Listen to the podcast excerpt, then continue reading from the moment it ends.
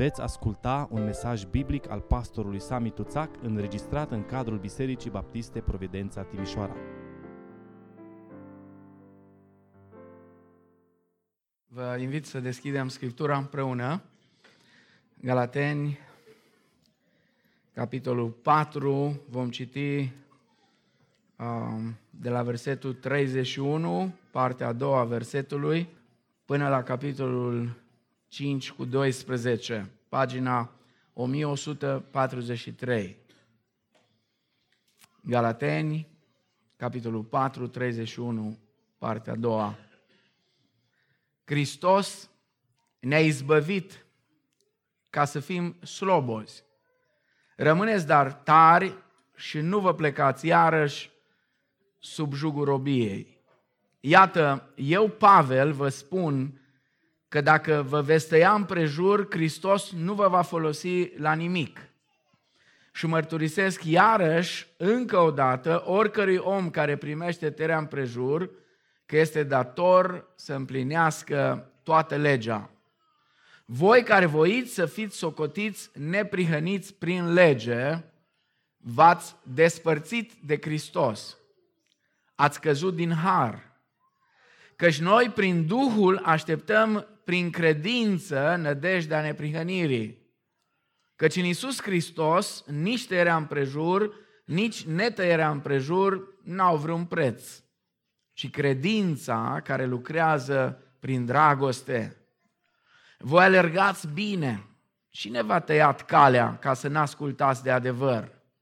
Înduplecarea aceasta nu vine de la cel ce v-a chemat. Puțin a luat, face să dospească toată plămădeala. Eu, cu privire la voi, am în Domnul încrederea că nu gândiți altfel, dar cel ce vă tulbură va purta o sânda, oricine ar fi el. Cât despre mine, fraților, dacă mai propovăduiesc tăierea împrejur, de ce mai sunt prigonit? Atunci pricina de potignire a crucii s-a dus și schilodească-se odată cei ce vă tulbură. Amin. Vă rog să luați loc. Epistola către Galateni, așa cum am văzut în săptămânile uh, de când am început să privim împreună în epistola aceasta, este în esența ei o epistolă polemică. Uh, Pavel uh, se aruncă practic în niște controverse din cauza introducerii unor învățături eronate în bisericile Galatiei. Uh, vreau doar să vă reamintesc în capitolele 1 și 2 Pavel polemizează cu privire la apostolia lui și își apără apostolia în fața celor care îl acuză cumva că ar fi un apostol second hand, că nu ar fi un apostol redutabil. Apoi, capitole 3 și 4 prezintă mesajul, sau dacă vreți, esența mesajului Evangheliei Harului, și anume îndreptățirea prin credință. Apoi, capitole 5 și 6, vom vedea începând de astăzi, aplică această doctrină vieții creștine practice. Accentul lui Pavel în următoarele două capitole este pe faptul că o doctrină dreaptă sau o doctrină corectă va rezulta întotdeauna într-o viață dreaptă, într-o viață corectă. Apostolul Pavel face practic în aceste capitole aplicația libertății creștine la trăirea de zi cu zi a vieții creștine și la relațiile pe care creștinul le are atât în comunitatea creștină cât și în lume. Paragraful pe care l-am citit în dimineața aceasta este unul al contrastelor. Pavel pune față în față două opinii sau dacă vreți, două concepții despre creștinism. De fapt, sunt două religii pe care el le pune față în față.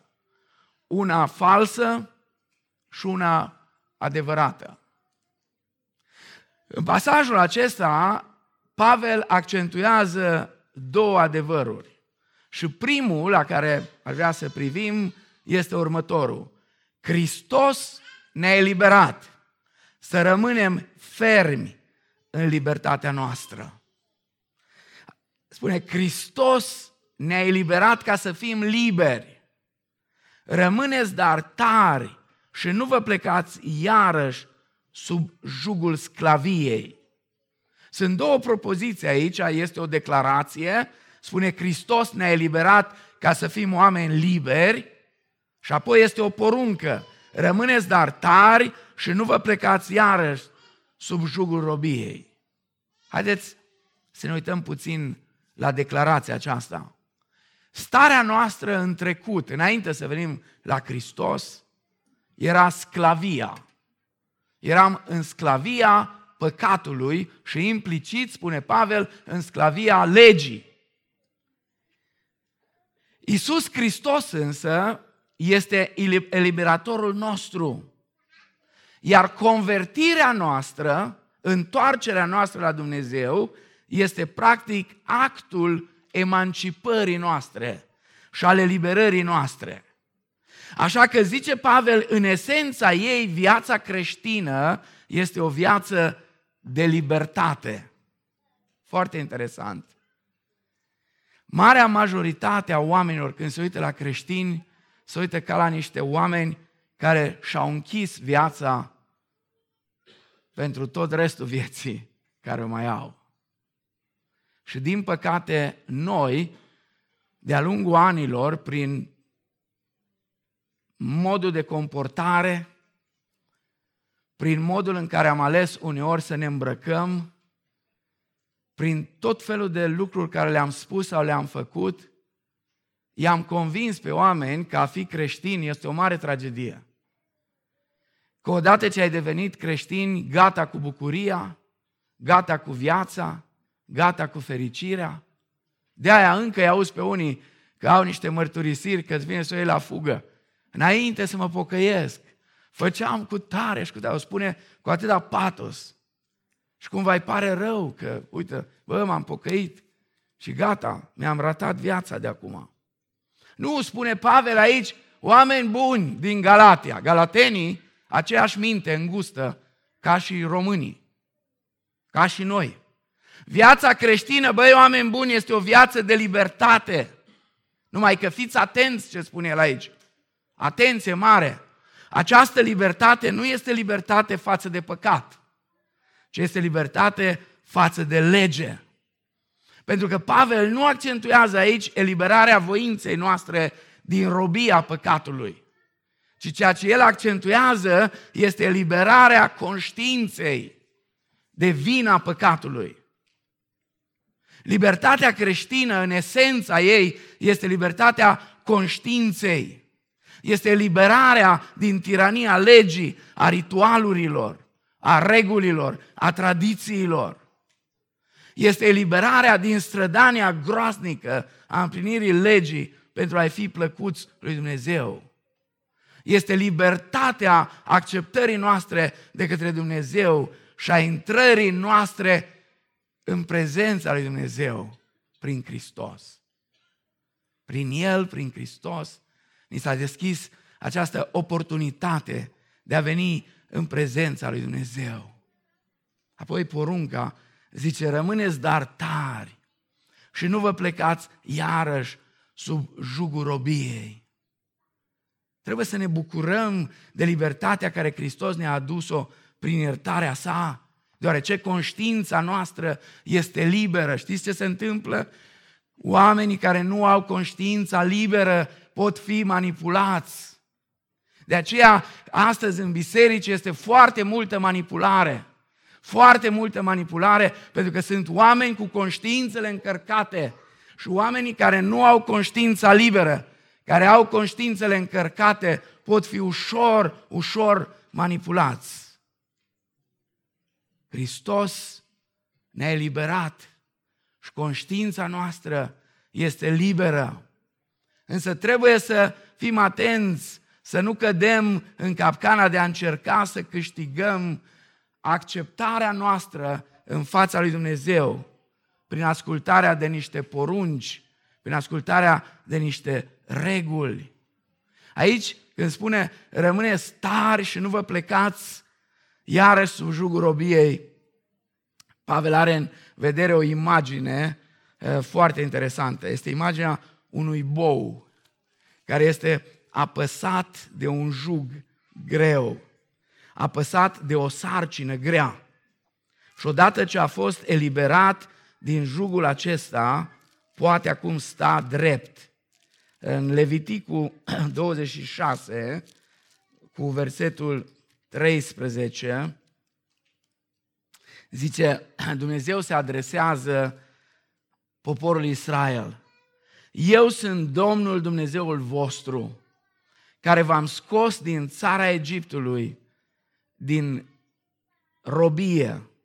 Eu am rupt legăturile jugului vostru și v-am făcut să mergeți cu capul ridicat. Se pare că acest aspect îl are în minte Pavel când spune aici, rămâneți dar tari și nu vă plecați iarăși sub jugul robiei. Dumnezeu v-a luat jugul acesta al robiei ca să umblați cu capul drept, ca să umblați drept, nu să mai stați aplecați sub această povară. Tot așa cum descrie aici cuvântul în Leviticu, este și în viața creștină, noi eram sub jugul legii, eram apăsați de cerințele legii pe care nu le puteam îndeplini. Eram apăsați de condamnarea cauzată de neascultarea noastră.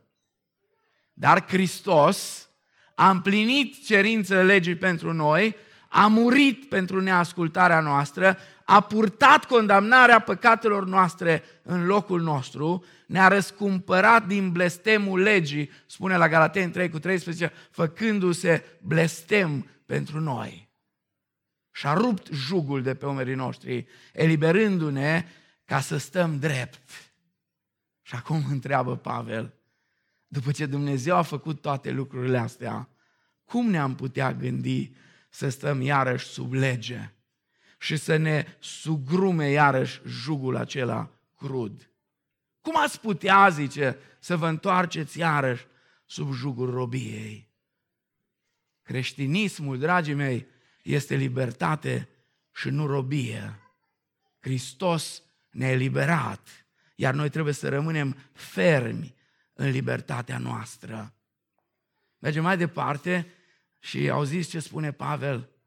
Iată eu, Pavel, vă spun că dacă vă veți tăia împrejur, Hristos nu vă va folosi la nimic. Și mărturisesc iarăși încă o dată oricărui om care primește tăria împrejur că este dator să împlinească toată legea. Voi care voiți să fiți socotiți neprimiți prin lege, v-ați despărțit de Hristos. Ați trăit, ați, ați căzut din har. Pavel clarifică faptul că acceptarea tării împrejur nu era o chestiune minoră. Opțiunea aceasta pentru o operație chirurgicală minoră avea implicații teologice, implicații doctrinare majoră. Ceea ce încercau învățătorii falși, uh, ei spuneau așa, uh, dacă uh, nu sunteți tăiați împrejur și dacă nu țineți legea, citim în faptele 15, versetul 1 și versetul 5, ei spuneau, dacă nu faceți asta, nu sunteți mântuiți. Nu e suficient că ați crezut în Hristos. Trebuie să țineți legea. Trebuie să vă tăiați împrejur. Acum, ceea ce ei spuneau este reprezentativ pentru un anume tip de religie. Și anume religia care preamărește mântuirea prin fapte. Care spune, nu este suficientă credința pentru mântuire. Nu e suficient de credința. Și mai ales să nu îndrăznești. Am văzut că astăzi mai nou, chiar și în unele biserici care îndrăznesc să se numească evanghelice, să nu cumva să spui numai prin credință. A, să spui că prin credință și să mai învârți ceva pe acolo, dar să nu îndrăznești să spui că mântuirea este numai prin credință. Ce le spune Pavel în aceste versete, la versetul 2, la versetul 4 și apoi mai departe? Pavel le avertizează în trei propoziții simple asupra consecințelor grave a adoptării acestui tip de religie, a faptelor și a mântuirii prin ținerea legii și a faptelor și a tăierii împrejur în contextul de aici. Spune, fiți atenți ce se întâmplă. Dacă voi vreți mântuire prin lege și prin tăierea împrejur, Hristos nu vă va folosi la nimic. În altă parte spune, degeaba a murit Hristos. Aici zice, Hristos nu vă va folosi la nimic. Și apoi zice, v-ați despărțit de Hristos. Până acum el a vorbit despre unirea noastră cu Hristos. Acum spune, v-ați despărțit de Hristos și ați căzut din har. A adăuga tăierea împrejur înseamnă al pierde pe Hristos. A căuta să fii justificat prin lege, spune Pavel aici, înseamnă a cădea din har. Ideea care o transmite galatenilor, măi oameni buni, nu poți merge pe două cărări. Nu poți merge pe ambele căi. Trebuie să alegi între o religie a legii și o religie a harului. Între tăierea împrejur și Hristos.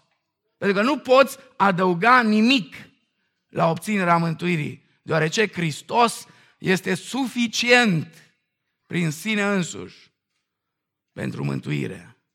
Mântuirea este numai prin Hristos, numai prin har, numai prin credință. Amin? Asta e mântuirea biblică.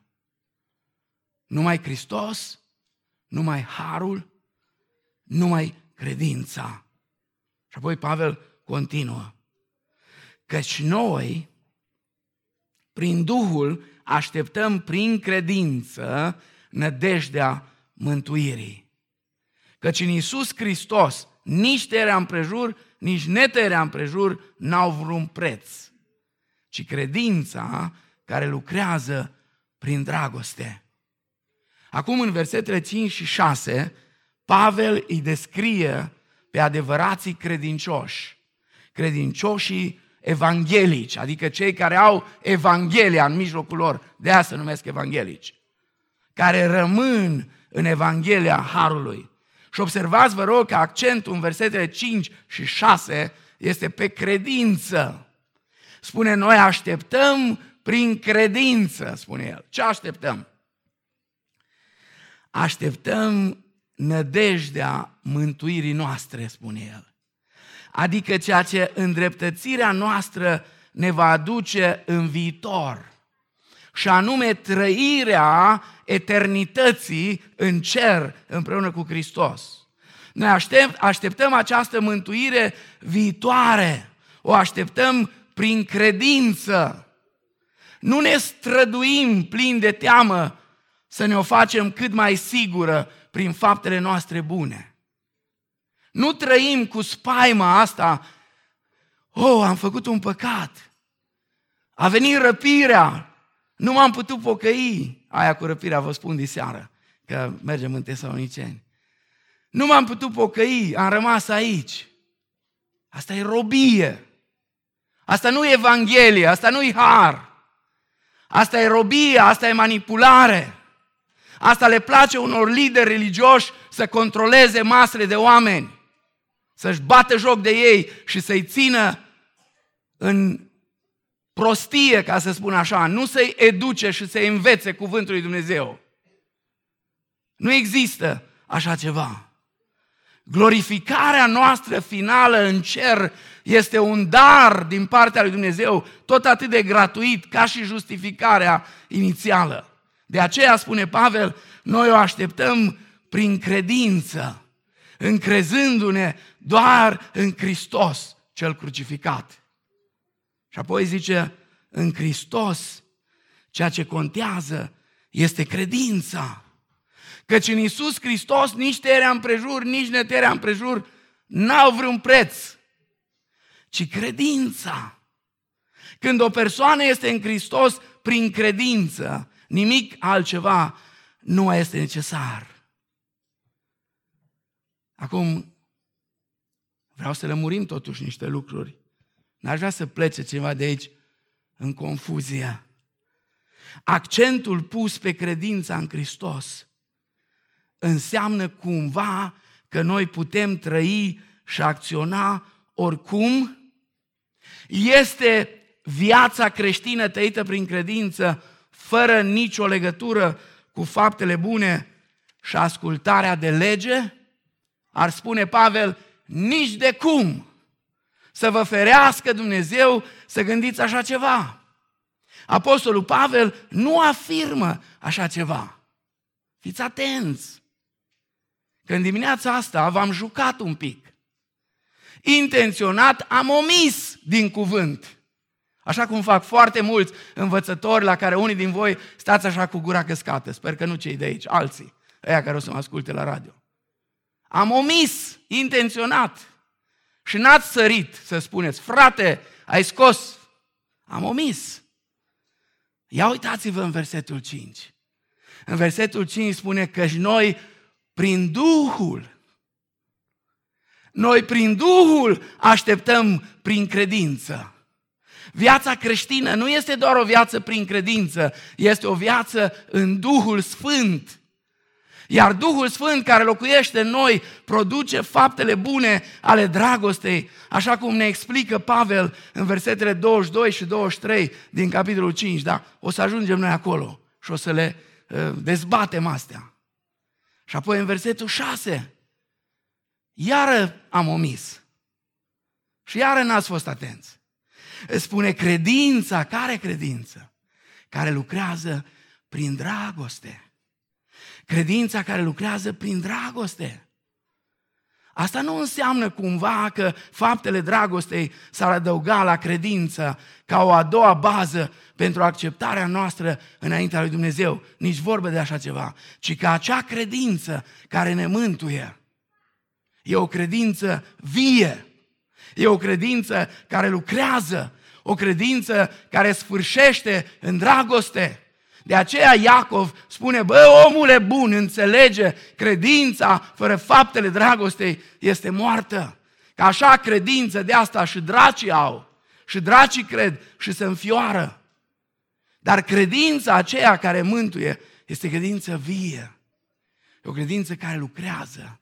O credință care sfârșește în dragoste. Amin? Aceasta e credința care ne rugăm să facă Domnul să crească tot mai mult în Biserica Providența. Amin? În fiecare membru, fiecare familie și în întreaga comunitate. Acum al doilea adevăr care îl punctează Pavel aici. Hristos ne-a eliberat să alergăm bine în alergarea noastră. Dacă Hristos ne-a eliberat și nu mai avem lanțurile care ne țin, nu e suficient să strigăm numai și să cântăm. Sunt liber, nu mai sunt lanțuri. Generația asta cântă mult despre libertate și despre lanțuri.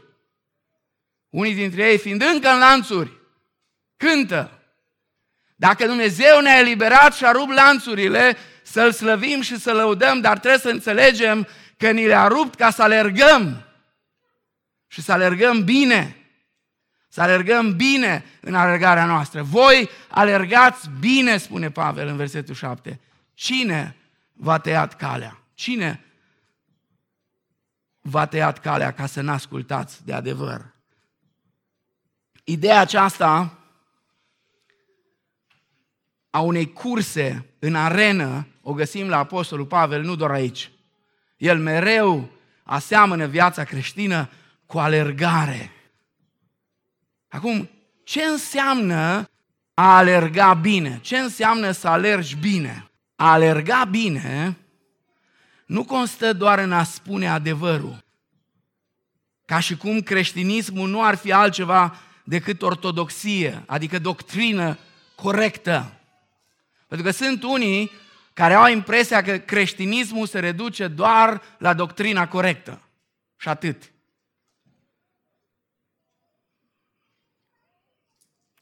Acum, trebuie să fim atenți că alerga bine nu constă nici doar în a te comporta frumos, ca și cum creștinismul n-ar fi altceva decât integritate morală. Alerga bine înseamnă a te supune adevărului, în a aplica credința la comportament. Și atenție, numai cel ce spune adevărul și numai cel ce se supune adevărului. Și adevărul, dacă întrebați care îl avem în cuvântul lui Dumnezeu, Biblia, aici despre asta vorbim. Numai cel ce se supune adevărului este un creștin complet. Pentru că crezul creștinului se vede în comportamentul lui. Poți să-mi spui câte vrei despre crezul tău, crezul se vede în comportament. Iar comportarea creștinului derivă din crezul lui. Ce spune Pavel aici în versetul 7? Galatenii au pornit în cursa aceasta creștină și la început ei au alergat bine. Au crezut adevărul că Hristos i-a eliberat. S-au supus acestui adevăr. S-au bucurat de libertatea în Hristos. Dar, zice el, uită ce s-a întâmplat. Cineva v-a tăiat calea. Cine le-a tăiat calea? Ceva învățători falși și galatenii ce au făcut? L-au părăsit pe Hristos și au căzut din har. Și în continuare Pavel trasează drumul complet al învățăturii false care a venit acolo în Galatia. În versetul 8 vorbește despre originea ei. Și în duplecarea aceasta nu vine de la cel ce v-a chemat. Lucrarea învățătorilor falși de a-i convinge să renunțe la adevărul Evangheliei nu era de la Dumnezeu. Spune Pavel, Dumnezeu v-a chemat la har. Uitați-vă, Galateni 1 cu 6. Învățătorii falși propagau o învățătură a meritului. Primul argument al lui Pavel, mesajul învățătorilor falși era incompatibil cu chemarea galatenilor. Dumnezeu i-a chemat la har, învățătorii falși îi chemau la legalism. Îi chemau la o trăire a unei religii prin fapte. Apoi, ă, după origine, ă, mai departe, Pavel vorbește despre efectul acestei învățături. Efectul ei. În versetul 7 spune că erezia aceasta i-a împiedicat pe galateni în alergarea lor. În versetul 10, dacă o să vă uitați, spune că i-a tulburat. I-a tulburat. Cel ce vă tulbură, zice, va purta o sânda. Oricine va fi el. Iar în versetul 12, chiar dacă la noi este același cuvânt tulburat, în original e unul mai dur decât tulburat. Spune zdruncinat. Da? O, a te tulbura e rău și asta, dar zdruncinarea este ceva și mai rău. Acum, în versetul 9, Pavel folosește un proverb cunoscut în vremea de atunci și se pare destul de drag lui. Puțin a luat, face să dospească toată plămădeala, zice el. Ce înseamnă asta?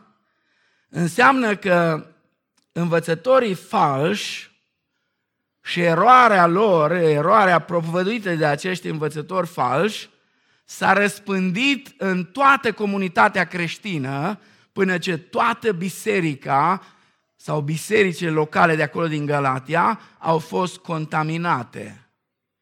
Dacă vreți să vedeți, Pavel folosește proverbul acesta și în întâia epistolă către Corinteni, capitolul 5 cu versetul 6, același proverb, dar de data asta îl aplică păcatului care se strecoară în comunitatea creștină. Aici îl aplică învățăturii false. Ce învățăm noi de aici? Cel mai grav lucru în ceea ce privește răul sau păcatul și erezia este faptul că ambele se răspândesc. De aceea Pavel este hotărât să se împotrivească. De aceea, vedeți, să știți, nu e deloc funny să fii păstor. Nu-i deloc. Păstorul trebuie să păstorească, trebuie să conducă și mai are o slujbă care astăzi și întotdeauna a fost tare ingrată. Păstorul trebuie să-și păzească turma. Să o păzească de lupii care vin de afară și de lupii care îmbrăcați în haine de oaie au intrat înăuntru. Și dacă pentru oi păstorul nu poate folosi altceva decât nuiaua, aceea finuță cu care îi mângâie din când în când, pentru lupi, păstorul trebuie să folosească toiagul. Toiagul e ca o gheoagă cu care trebuie să lovească uneori și să taie la rădăcină. No, slujba asta ingrată, mulți astăzi nu doresc să o facă. Lasă-i în pace. Ce să le faci? Ce să spui? Ce să și faci? Știți? Ca la Bihor. Ce să și faci? Să pui mâna pe toiag și să aperi turma.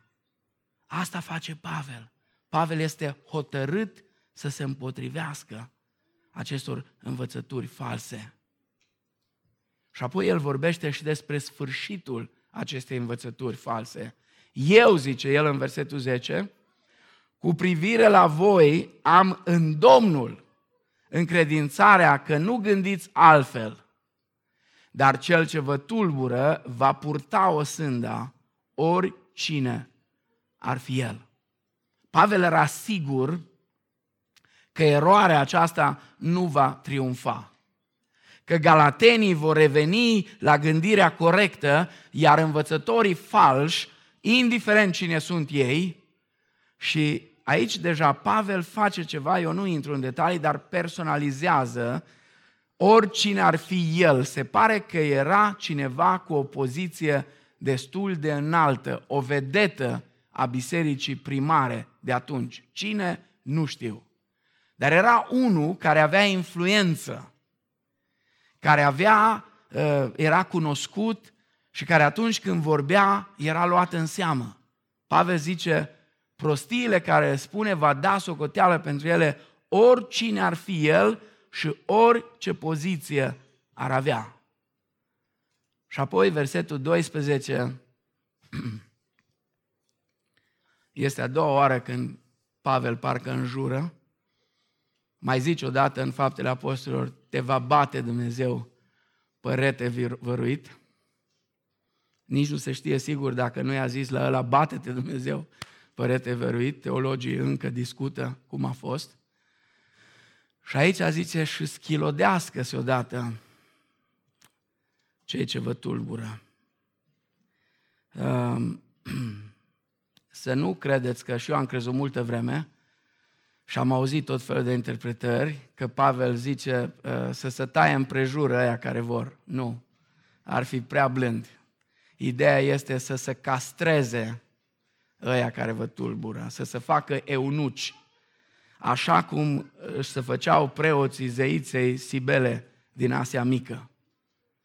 Să se schilodească odată, uh, să nu mai auzim de ei. Acum, Pavel nu e dornic neapărat aici să se răzbune. Nu-i vorba de răzbunare, ci și iubește atât de mult turma. Iubește atât de mult poporul lui Dumnezeu și Evanghelia lui Hristos, încât este gata să lupte până la capăt ca să-și protejeze turma. Acum, dați-mi voie să vă spun și luați-o cum vreți. Dacă noi am fi atât de preocupați de Biserica lui Dumnezeu, așa cum era Pavel și de cuvântul lui Dumnezeu, atunci am dorit și noi ca învățătorii falși măcar să plece din țară, dacă nu altceva. Ehm, dar măcar să dispară cumva. Numai că trăim într-o epocă în care nu poți să spui așa ceva. Trebuie să fii tolerant. Pentru că dacă aș spune eu de aici, uh, schilodească-se odată și o să vă dau o listă cu câțiva care ar fi bine să se mai schilodească, a zice, head speech, nu-i frumos? Ești gelos pe ei? Nu poți să zici nimic. Cum ai zis ceva? Cât despre mine, spune el, versetul 11, fraților, dacă mai propovăduiesc tăierea împrejur, de ce mai sunt prigonit? Acum, ca să vedeți cât de parșiv erau aceștia care împrășteau eroarea asta. Cât de parșiv erau ei. Ei se foloseau de numele lui Pavel și spuneau că și Pavel susține erezia lor. Și Pavel susține ceea ce noi credem. Mi-a fost dat să aud acum câțiva ani când unii au luat-o pe ulei cu anumite învățături ciudate și când au fost întrebați, au spus, păi Sami ne-a spus de Duhul Sfânt și de nu știu ce și încercau să spună cumva că eu sunt pe o mână cu ei în toată povestea lor cu profeții și cu tot felul de... Pentru că ăsta este stilul întotdeauna al învățătorilor falși, a celor care propagă, propagă erezii. Pavel zice, dacă sunt așa mare propovăditor al tăierii împrejur, de ce mă mai prigoniți? De ce căutați să mă desfințați dacă sunt pe o mână cu voi? Pavel se delimitează de ei și uh, oferă dovezi despre falsitățile concepțiilor lor. Pavel se pune pe el într-un contrast categoric cu învățătorii falși. Ei predicau tăierea împrejur, el îl predica pe Hristos și crucea lui Hristos. Acum, știți care e lucru interesant? Oamenii urăsc să li se spună că nu pot face nimic pentru mântuirea lor. Că nu pot fi salvați decât la picioarele crucii lui Hristos. Mesajul lui Hristos, cel crucificat, era ofensator și este ofensator și astăzi pentru mândria umană și nepopular, deoarece nu flatează. Și noi trebuie să, haide să fim sinceri, E cineva aici care nu-i place să fie flatat? Cine spune că nu-i place să-l flateze alții, să-i spună, fără tine nu jucăm, tu ești cel mai tare din parcare, ca tine nu-i nimeni. Toți suntem așa. Numai că mesajul lui Hristos cel crucificat nu te flatează. Mesajul lui Hristos cel crucificat începe cu depravarea totală a omului. Adică îți spune că nu ești bun de nimic, spiritual vorbind. Fără Hristos nu poți să faci nimic. Atunci și astăzi oamenii s-au opus și se opun predicatorilor care le spun că nu au niciun merit în mântuirea lor. Dar tocmai această respingere este un semn al autenticității predicării creștine. Nu uitați, v-am spus data trecută, Isacii totdeauna sunt persecutați de Ismael. Pentru că predicarea Harului întotdeauna va fi respinsă de cei care caută să dilueze Evanghelia. Pentru că Evanghelia adevărată nu confundă mesajul lui Hristos nici cu legalismul, nici cu misticismul, nici cu moralismul, nici cu spiritualismul. Și avem de toate astăzi. Moralism cât casa, spiritualism cât casa, misticism cât casa, legalism nu mai vorbesc. Mă uit astăzi cum platforma aceasta legalistă adună la oaltă oameni care n-au nimic în comun decât regulile alea care le văd ei și fără de care nu poți să fii mântuit dacă nu ții regulile lor. vestea bună a lui Hristos, cel crucificat. Spune Scriptura, este scandalon. Scandalon, așa e în greacă. Vestea bună a mântuirii numai prin credință, numai prin har, numai prin Hristos. Este scandalon, scandal sau pricină de potignire. Cei care predică meritele și suficiența omului sunt cei apreciați, nu cei care predică Evanghelia Harului în Hristos. Vreau să închei. Trăim într-o epocă a toleranței. Și oamenii de astăzi doresc ceea ce este mai bun din ambele lumi, dacă se poate. Nu le place când trebuie să aleagă între ele. Se spune astăzi, asta e ideea. Nu contează atât de mult ce crezi, atâta timp cât ești sincer. Și mai ales știți expresia preferată. Dacă simți, oh, dacă așa ai simțit. Dar haideți să ne uităm cu atenție la ceea ce spune Pavel aici. Chiar dacă unii astăzi spun că nu trebuie să clarificăm lucrurile prea limpede, nu trebuie chiar așa de precise. Dragii mei, creștinismul Noului Testament nu ne permite să fim în ceață. El ne încurajează, ne obligă să fim hotărâți și clari. Și Pavel este cât se poate hotărât. Oameni buni, tăierea împrejur simbolizează religia realizării umane. Adică ce poate face omul prin faptele lui bune. Hristos simbolizează religia realizării divine, ceea ce a făcut Dumnezeu prin lucrarea terminată, finalizată a lui Hristos. Și religia realizării umane, cum o recunoști? Sigur, nici n-am ceas, nici nu știu cât e ceasul, nici nu mă interesează, dar nu mai vreau să o lungesc. Sper să mă încadrez cumva, mai discutăm și data viitoare, când avem un pasaj mai scurt. Uh, nu mai punem astăzi problema tăierii împrejur. Tăierea împrejur este doar semnificativă pentru acest tip de religie. Dar rețineți, dacă vrei să recunoști religia realizării umane, pe ce pune accent și ce înseamnă? Înseamnă lege, fapte și robie. Religia realizării divine înseamnă har, înseamnă credință și libertate. Acum, ce făceau galatenii? Șmecheri galatenii ca și românii. Foarte șmecheri. Încercau amândouă. Le încercau pe amândouă. Când eram copil, mama îmi spunea, nu poți și cu mândra și cu draga. Nu funcționează amândouă. Nu merg amândouă. Nu funcționează. Cele două se exclud reciproc. Și este alegerea fiecăruia dintre noi.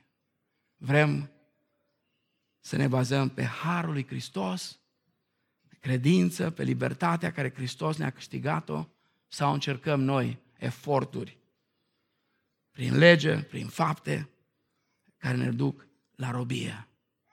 Acum știți, în spatele alegerii noastre stă întotdeauna motivația noastră. Atunci când suntem înclinați să flatăm propria noastră persoană sau pe alții, alegem întotdeauna religia realizării umane. Oai, sunt impresionat de sfințenia ta. Nu sunt în stare să mă scol la patru dimineața când te scol tu să te rogi. Băi, ce om ești! Și ăla deja îi e un el cât mâțul. Deja e...